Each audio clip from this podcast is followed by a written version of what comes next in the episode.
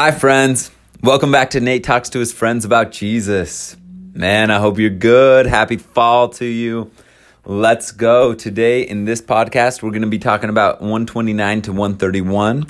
And then I'm actually going to do a separate one to talk about 132 and plural marriage. So there'll be two for this week. All right.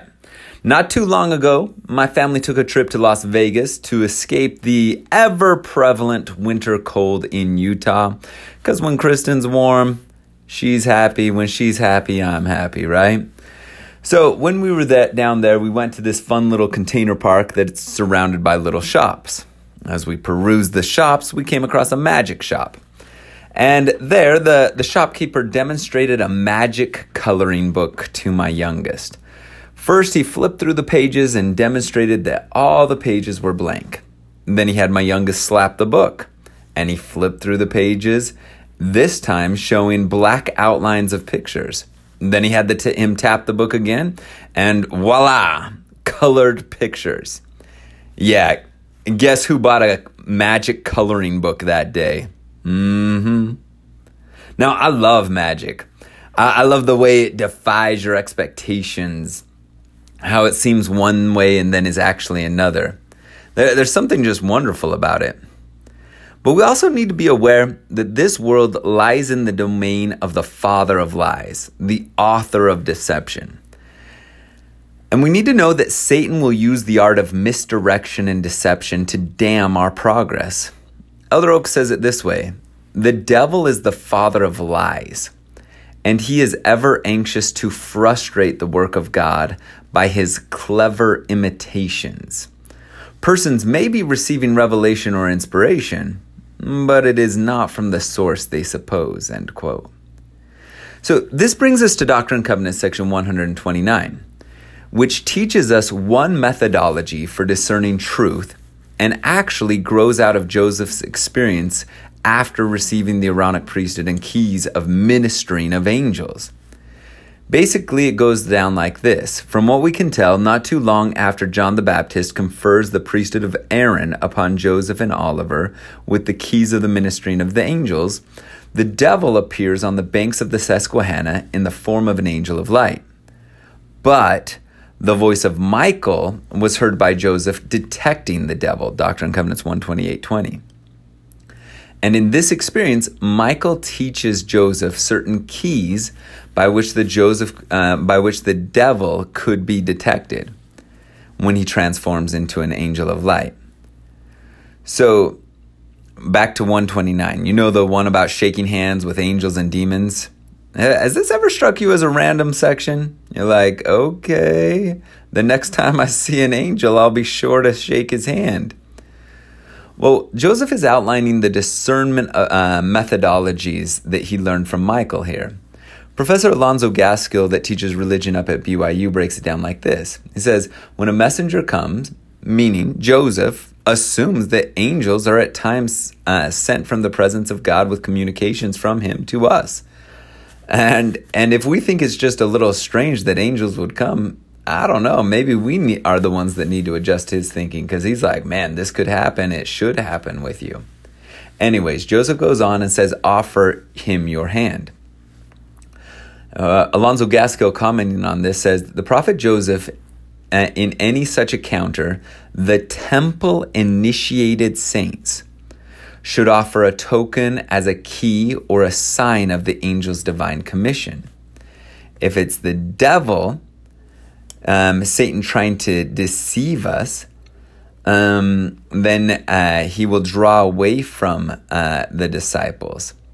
The devil will either offer you his hand or he will shirk back, but he will not stand still. He is obligated by some divine law to act in such a way that you will be able to clearly detect him and see through his efforts at deception. In, in any circumstance where Satan attempts to convey the tokens or keys offered patrons in the Holy Temple, Doctrine and Covenants 129 8 promises that he will be bound and prevented from conveying that which he knows. Even though his spirit body is unquestionably made of refined matter that can be felt. We see evidence of this later on when Wilford is, uh, Woodruff is on a mission. He says, uh, on October 18th, 1840, after he's received these keys from Joseph, he says, I fell asleep, slept until midnight, and awoke, and I meditated on the things of God until 3 o'clock in the morning. And while forming a determination to warn the people in London by the assistance and inspiration of God to overcome the power of darkness, a person appeared to me, whom I consider was the prince of darkness. He made war upon me and attempted to take my life. As he was about to overcome me, I prayed to the Father in the name of Jesus Christ for help and then had power over him, and he left me, though I was much wounded. Afterwards, three persons dressed in white came to me and prayed with me, and I was healed immediately of all my wounds and delivered of all my troubles. Wounds, troubles, all of that. One more experience Wilford Woodruff in London. He says, Brother Kimball, George A. Smith, and myself had an experience in London where we were stopping. It seems that there were legions of spirits there. They saw our destruction, and on one occasion, after Brother Kimball had left, these powers of darkness fell upon us to destroy our lives. Both Brother Smith and myself would have been killed apparently had not three messengers came into the room filled with light. They were dressed in temple clothing. They laid their hands upon our heads, and we were delivered. The power was broken as far as we were concerned. So, this revelation is not a declaration that Satan cannot do physical harm here. You obviously can.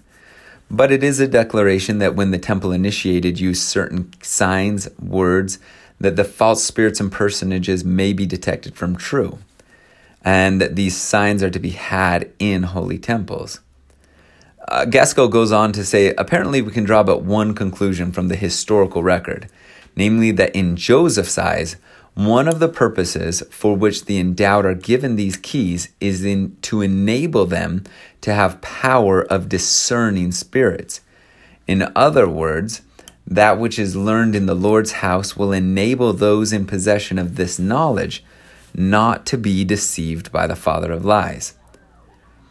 Uh, the, the crux of the message is that the, the assurance that even though Satan may appear, deceive, and accost the children of God on earth, when those endowed in the Lord's house have uh, power over him, there have limits been placed on the devil and his angels by divine decree. The fallen third of the host of heaven have been forbidden to shake hands with the temple going saints. They are bound by law. They have been strictly prohibited from utilizing that which is taught in the holy temple in order to gain trust of mortals on earth. This is the primary message of Doctrine and Covenants 129 8. End quote there from Alonzo Gaskill.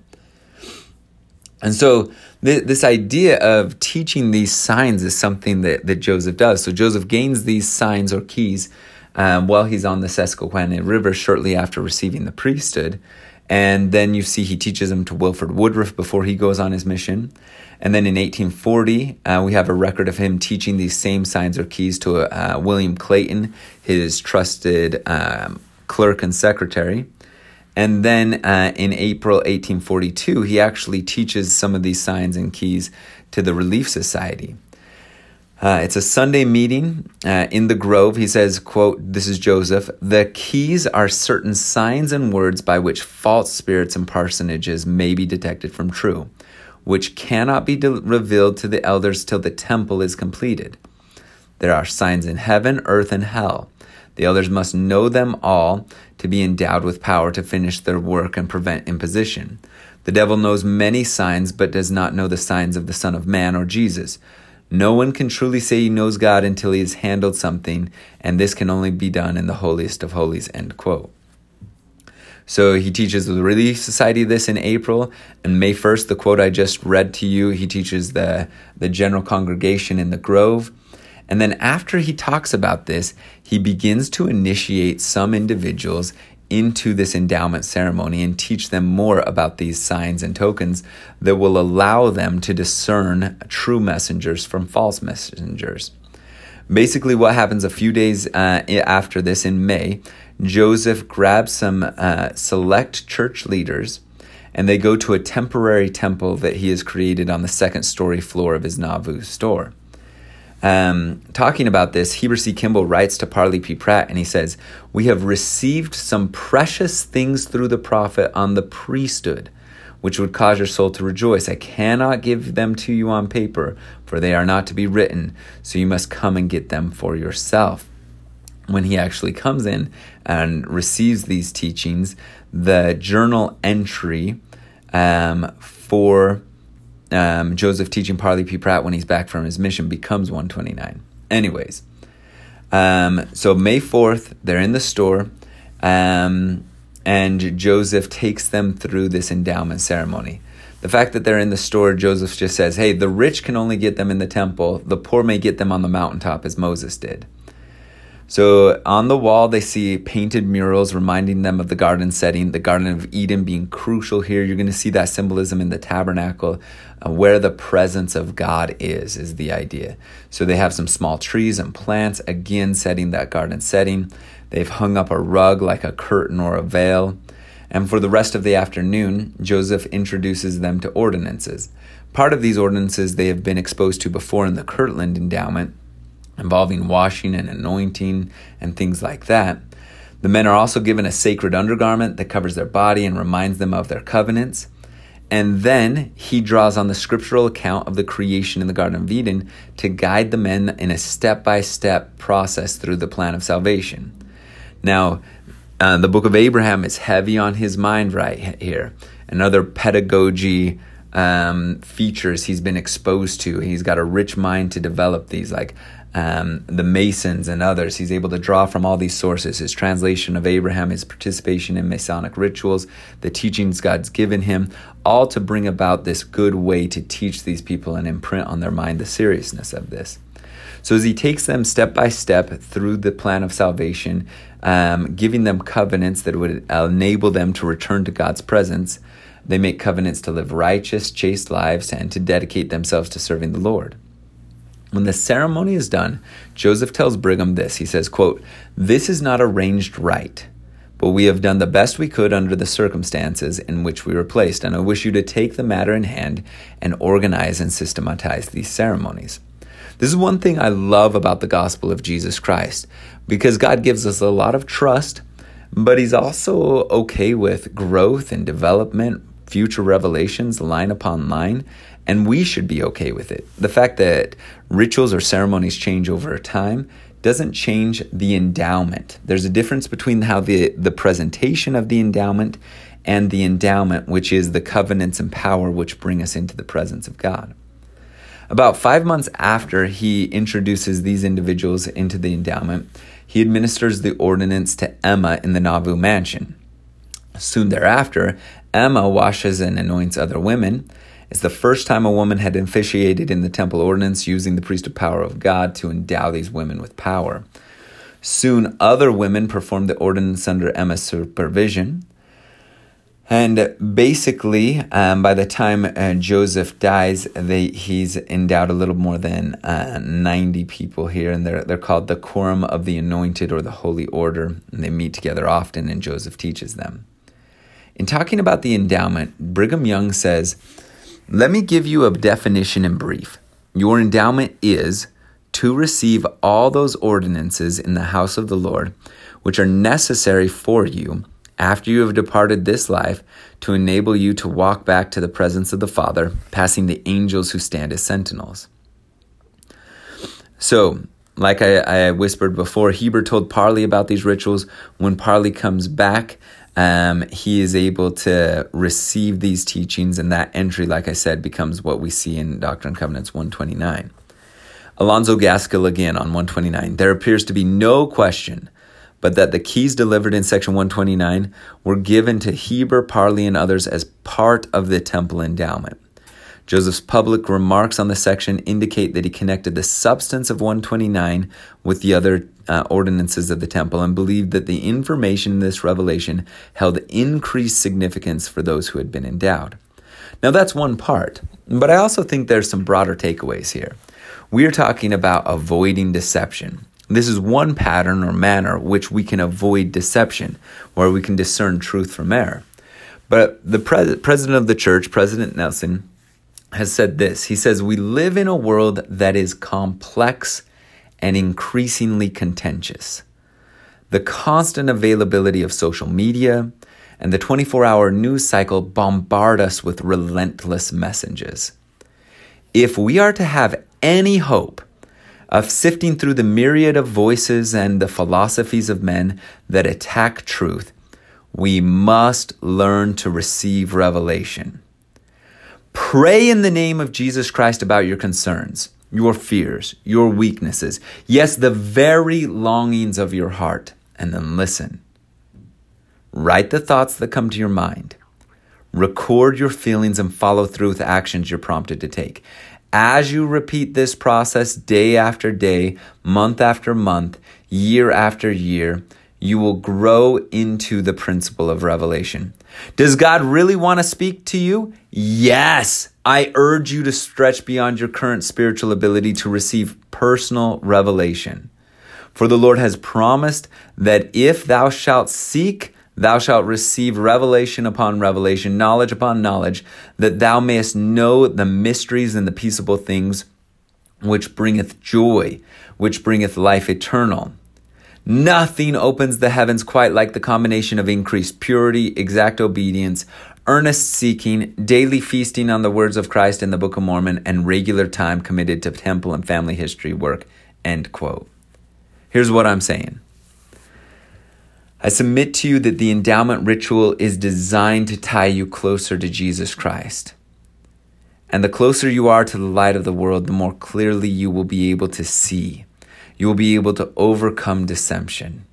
If you're not shaking hands on the regular with angels and demons, I want you to think how have you developed your capacity to discern true messages and messengers from false messages and messengers? And I also want you to consider why is this an absolutely crucial skill for you to develop today? It's kind of like when I was walking through the grocery store and I saw a guy from my ward with another woman, and I was like, oh crap, that's bad. Then I remembered he had an identical twin who was actually married to that woman.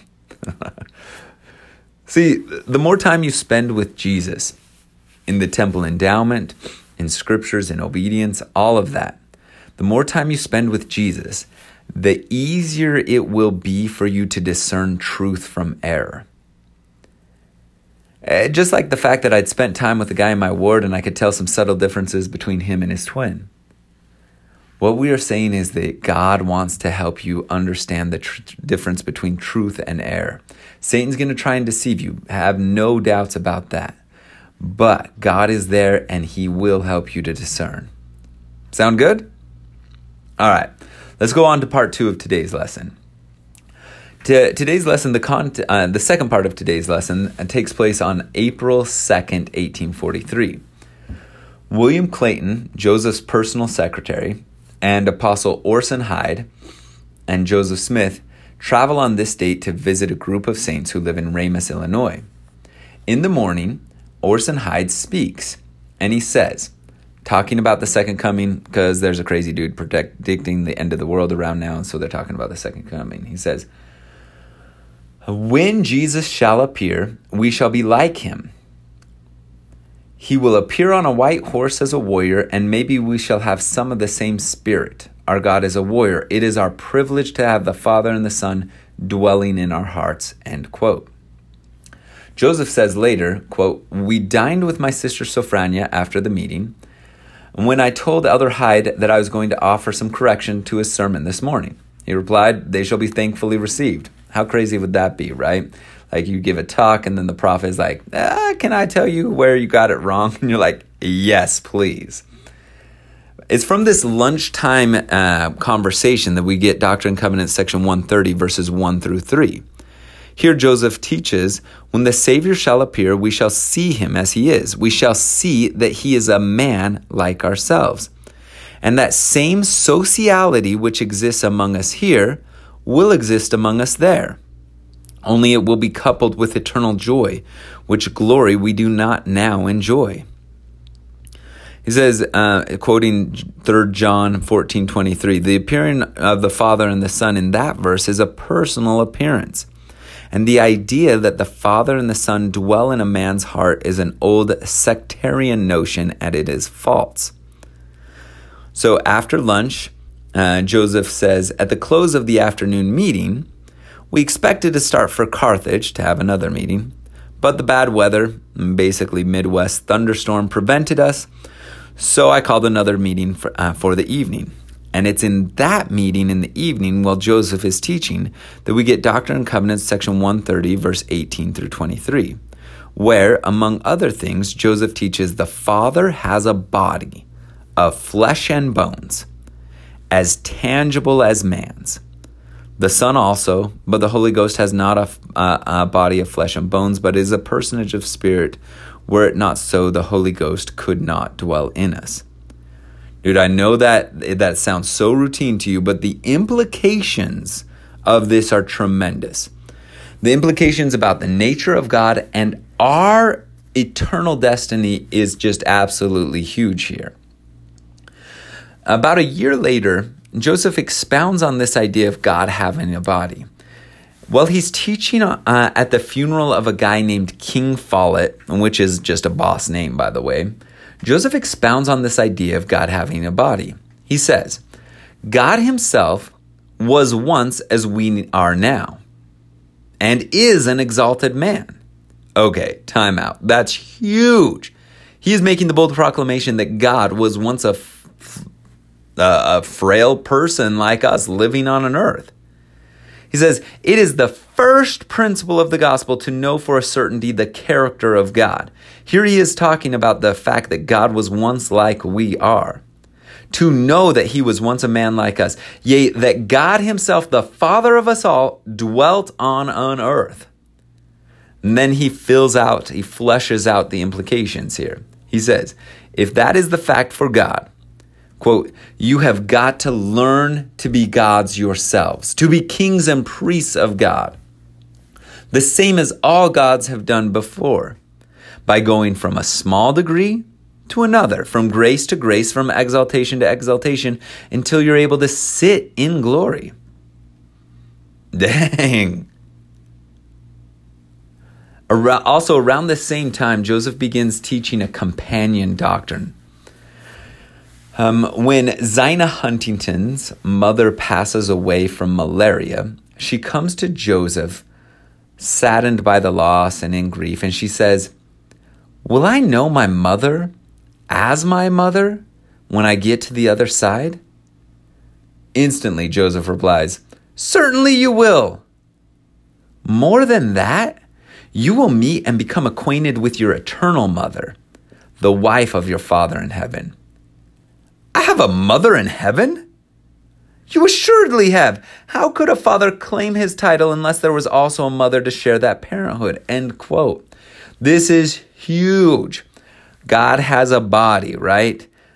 We have a mother in heaven who has a body.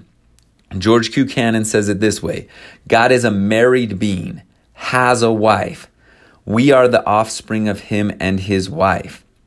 This is huge because this is what we know about divinity. There is no such thing as a single god or goddess.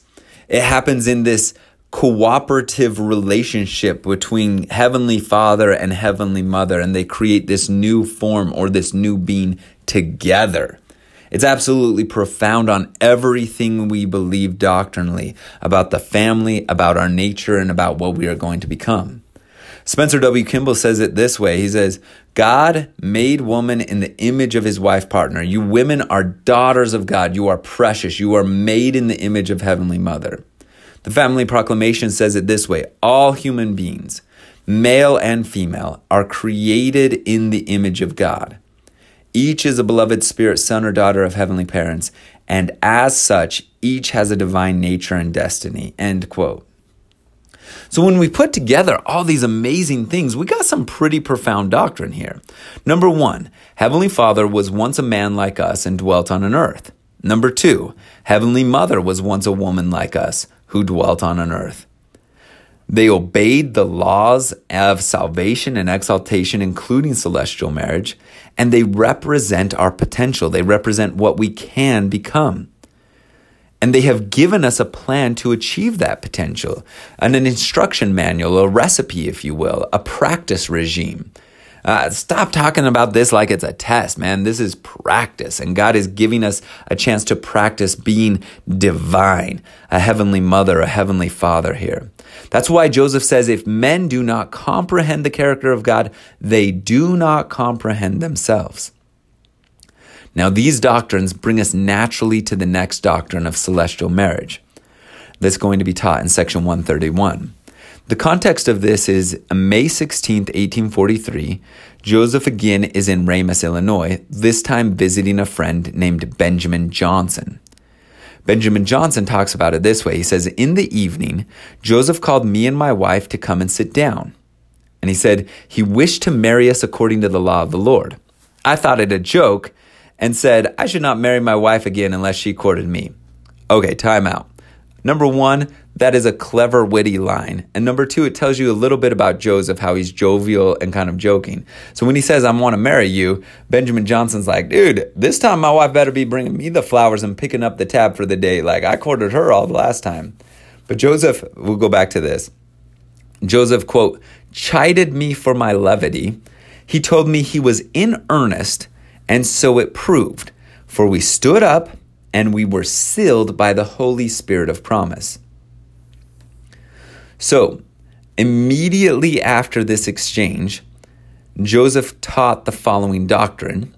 William Clayton, Joseph's secretary, is sitting there, so he records it. Here's what it says In the celestial glory, there are three heavens or degrees. Now, time out real quick. I know you heard a lot of things on this. Most uh, Joseph Smith scholars, Stephen Harper, and others will argue that he's talking about the three heavens, meaning celestial, terrestrial, and telestial. Usually, we interpret this as three parts of the, the celestial kingdom. Um, most guys working on the Joseph Smith papers are saying that that's a out of context interpretation. I don't care either way which you want to d- believe. I, I don't know if we know concretely enough, but he's basically saying here, just to be clear, it, to go to the celestial kingdom, right? Verse 2 In order to obtain the highest, the celestial kingdom, a man must enter into this order of the priesthood, meaning the new and everlasting covenant of marriage. If he does not, he cannot obtain it. He may enter into an, the other, but that is the end of his kingdom. He cannot have an increase. Again, this has to do with what we, we know about what it means to become a divine being right here.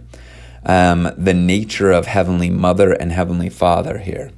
In commenting about this, Elder Bednar says this Two compelling doctrinal reasons help us understand why eternal marriage is essential to the Father's plan.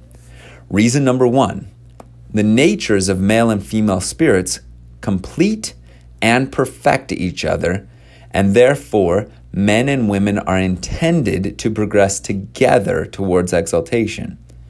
By divine design, men and women are intended to progress together towards perfection and a fullness of glory.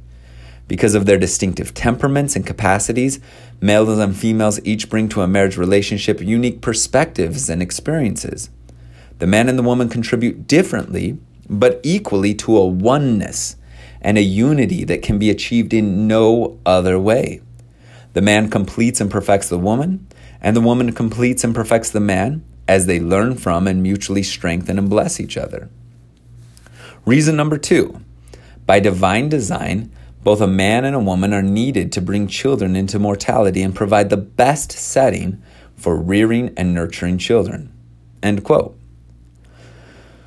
So, he's saying, and Joseph is teaching, and what we understand about God, that marriage is important.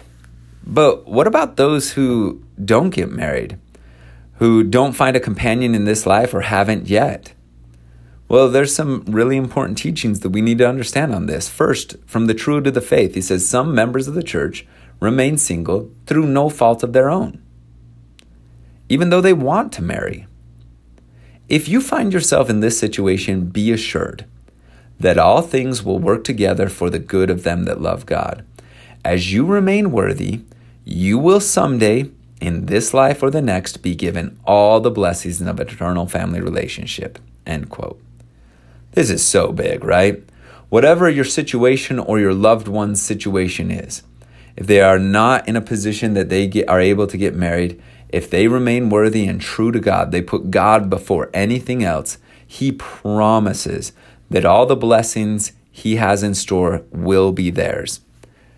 This life is difficult sometimes, it is challenging, but, and this is a, a significant challenge for many. But know that as we put God first before all other things, He will have our backs. Elder Oaks says it this way through the merciful plan of our Father in heaven, persons who desire to do what is right, but through no fault of their own are unable to have an eternal marriage and mortal life, will have the opportunity to qualify for an eternal life in the period following mortality if they keep the commandments of God and are true to their baptismal and other covenants. Elder Uchtdorf says, In the meantime, do not wait for someone else to make your life complete. Stop second guessing yourself and wondering if you're defective. Instead, seek to reach your potential as a child of God. Seek learning. Become engaged in a meaningful career. Seek fulfillment in service to others. Use your time and your talents and your resources to improve yourself and bless those around you. All of this is part of your preparation for having a family. Immerse yourself in your ward and your branch. Seek to magnify your calling, no matter what they may be. Be faithful and things will work out for you. That is his eternal promise to all who honor and love him. It's going to take faith to walk into the darkness here a little bit. It's going to be hard, but you can trust in his promises. You can trust in God. You know him. Trust in him. What about those whose spouses die before they get sealed? Well, in late May 1843, Joseph and Emma are sealed for eternity. Then Joseph invites Brigham and his wife, and Willard and his wife, and Hyrum and his wife Mary Fielding to also be sealed. But as they're talking, Hyrum is worried about his complicated family situation since his wife had died six years earlier, his first wife, Jerusha, and he had since married Mary Fielding. When asking Joseph what he can do, Joseph says, You can have Jerusha sealed to you upon the same principle as you can be baptized for the dead. What can I do for Mary Fielding? Hyrum asks. You can also make a covenant with Mary Fielding for eternity. When he talks to Mary Fielding, Mary agrees to serve as Jerusha's proxy in the sealing. And she says, I will be sealed to you, Hyrum, for eternity myself. I love you and I don't want to be separated from you.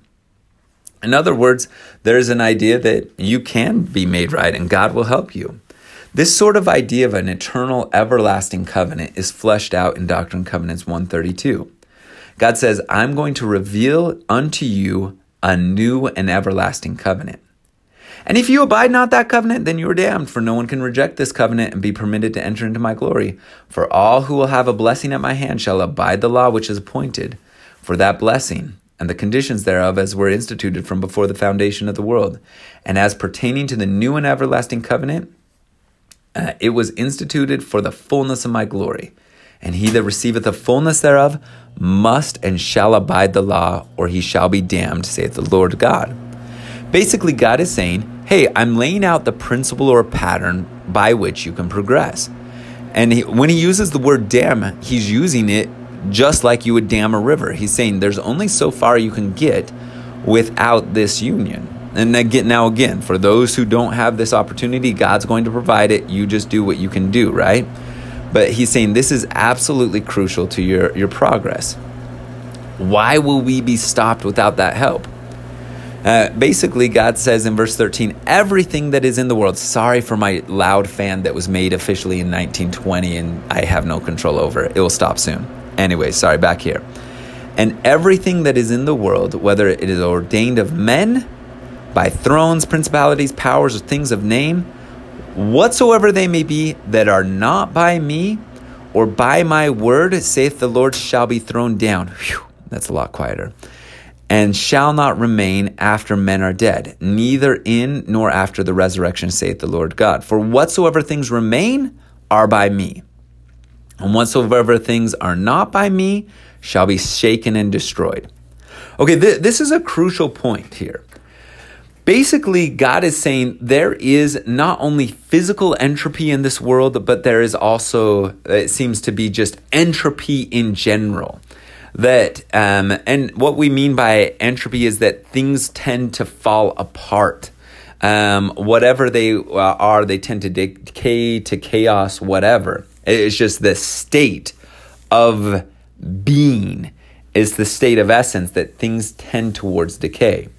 And God's saying, hey, you can make whatever proclamation you want. It can be done by a king, it can be done by somebody popular or powerful, but it does not matter. They cannot stop entropy. They themselves will die. Only I have power over entropy. If you are in me, then you will remain. If you are not in me, then there is no promise or power. My friend has a sweet object lesson with this.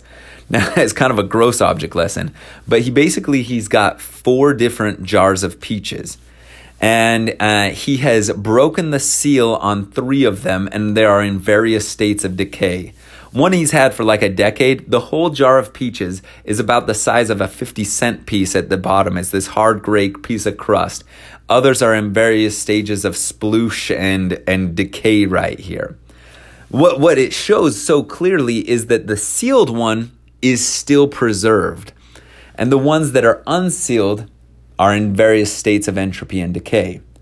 And so God's saying that your progress is going to be stopped if you don't follow his methodology because only he can interpose in death and in decay uh, and that goes for relationships too, and preserve them. And but he is not going to force preservation. He honors agency. So unless you choose to use your agency to connect with him in the way he has asked you to connect with him, then there is no preservation and power. Because he says, Behold, my house is a house of order and not a house of confusion. So God's saying, if God does not impose on nature. The natural conclusion is entropy and decay. If he chooses to interpose and create order, he sorry, he chooses to interpose and create order by delegating priesthood keys by which we can administer his life-giving power and choose to use our agency to access his life-giving power. So he really lays it out here in verse 7. He says, Verily I say unto you, that the conditions of this law are these all covenants, contracts, bonds, obligations, oaths, vows, performances, connections, associations, or expectations that are not made and entered into and sealed by the Holy Spirit of promise of Him who is anointed. So uh, well, it doesn't matter the contract. If it is not made by somebody who is appointed, who holds the keys of God, the life giving, entropy fighting keys of God, if it's not made by Him, both as well for time and eternity, and that too most holy, by revelation and commandment through the medium of mine anointed, whom I have appointed on the earth to hold this power, and I have appointed unto my servant Joseph to hold this power in the last day.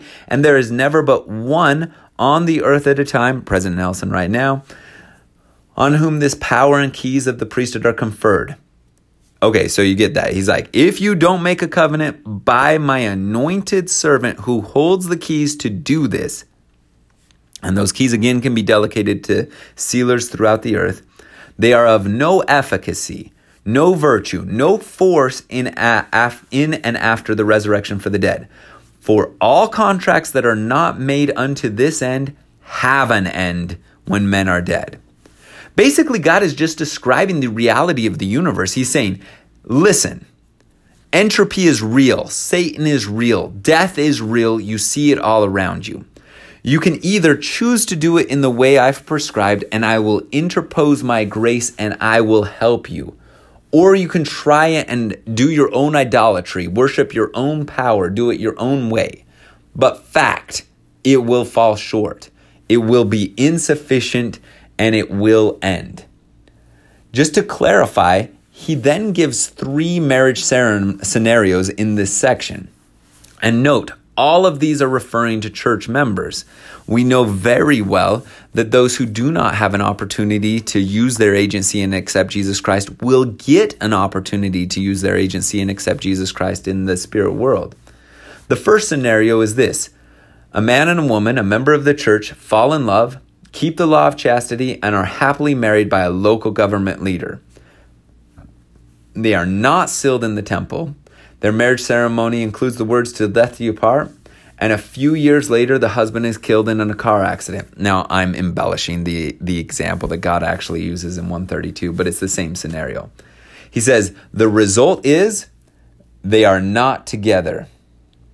Um, another scenario here is that they get married in the temple, but they do not live in a way that the Holy Spirit of promise binds their marriage together.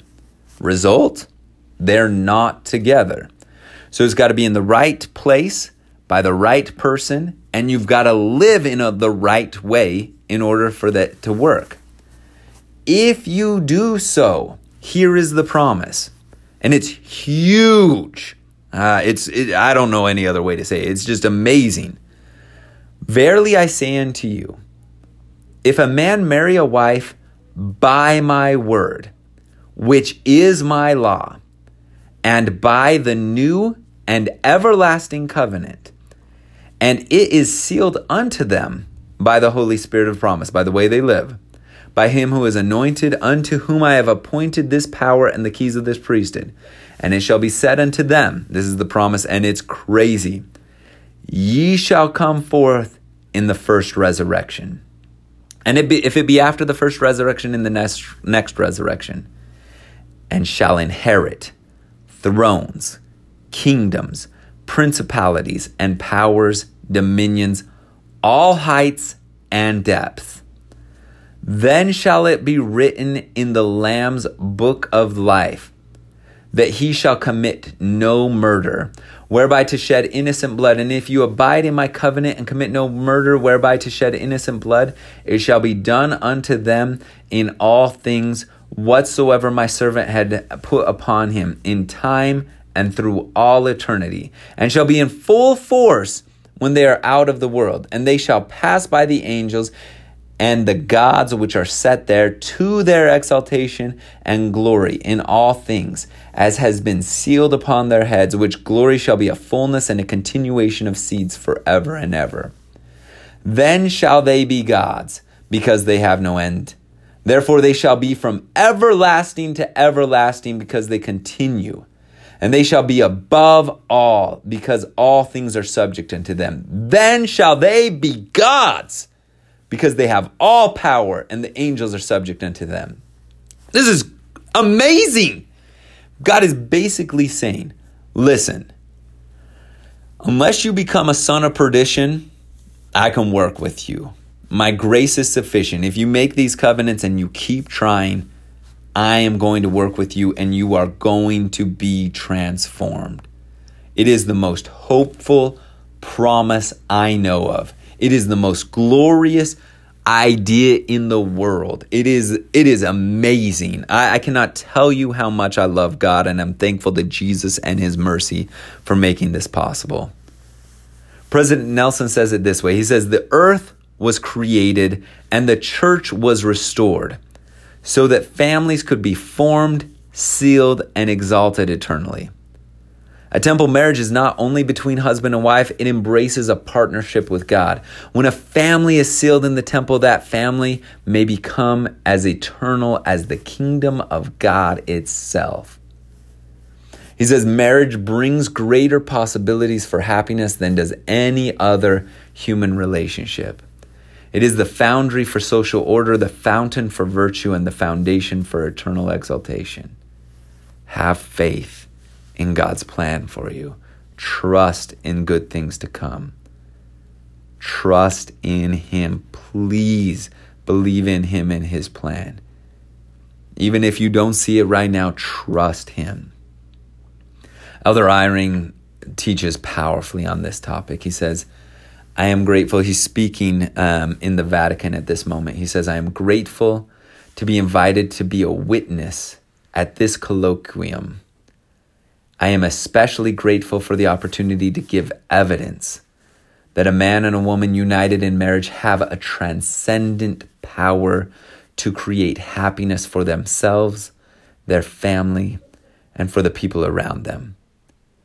I am an eyewitness of the power of the union of a man and a woman in marriage to produce happiness for each other and for their family. The evidence I offer is personal.